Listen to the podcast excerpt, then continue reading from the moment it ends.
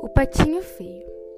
Em uma manhã de verão, uma mãe pata, que esperava ansiosa pela chegada dos seus sete patinhos, junto com os outros animais da floresta, eles observavam cuidado cuidadosamente cada ovo.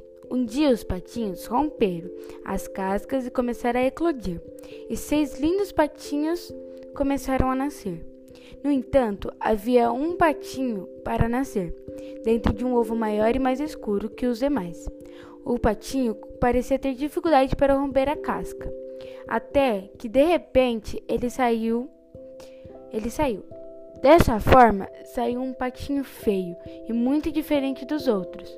Todos zombavam dele e a mãe pata ficava constrangida porque era mãe de um patinho feio e sempre tentava disfarçar.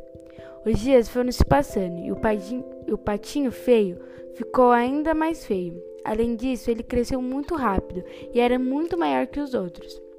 Com efeito, o patinho feio percebeu que não era bem-vindo ao seu lar e as decidi, e decidiu fugir. Quando ele fugiu, chegou a uma fazenda onde uma velha recebeu. Então ele pensou que ali tinha encontrado um lar. Todavia, a velha era má e só estava alimentando para comê-lo. Portanto, quando o patinho feio soube do plano da velha, ele fugiu daquele lugar. Posteriormente, chegou no inverno e o patinho feio estava sozinho com fome, frio e medo, já que ele tinha que fugir dos caçadores. Em seguida, com a chegada da primavera, o patinho feio foi para um lago, onde encontrou alguns cisnes.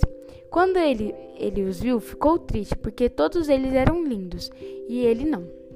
Ele decidiu falar com eles e disse-lhes se poderia dividir o lago com eles.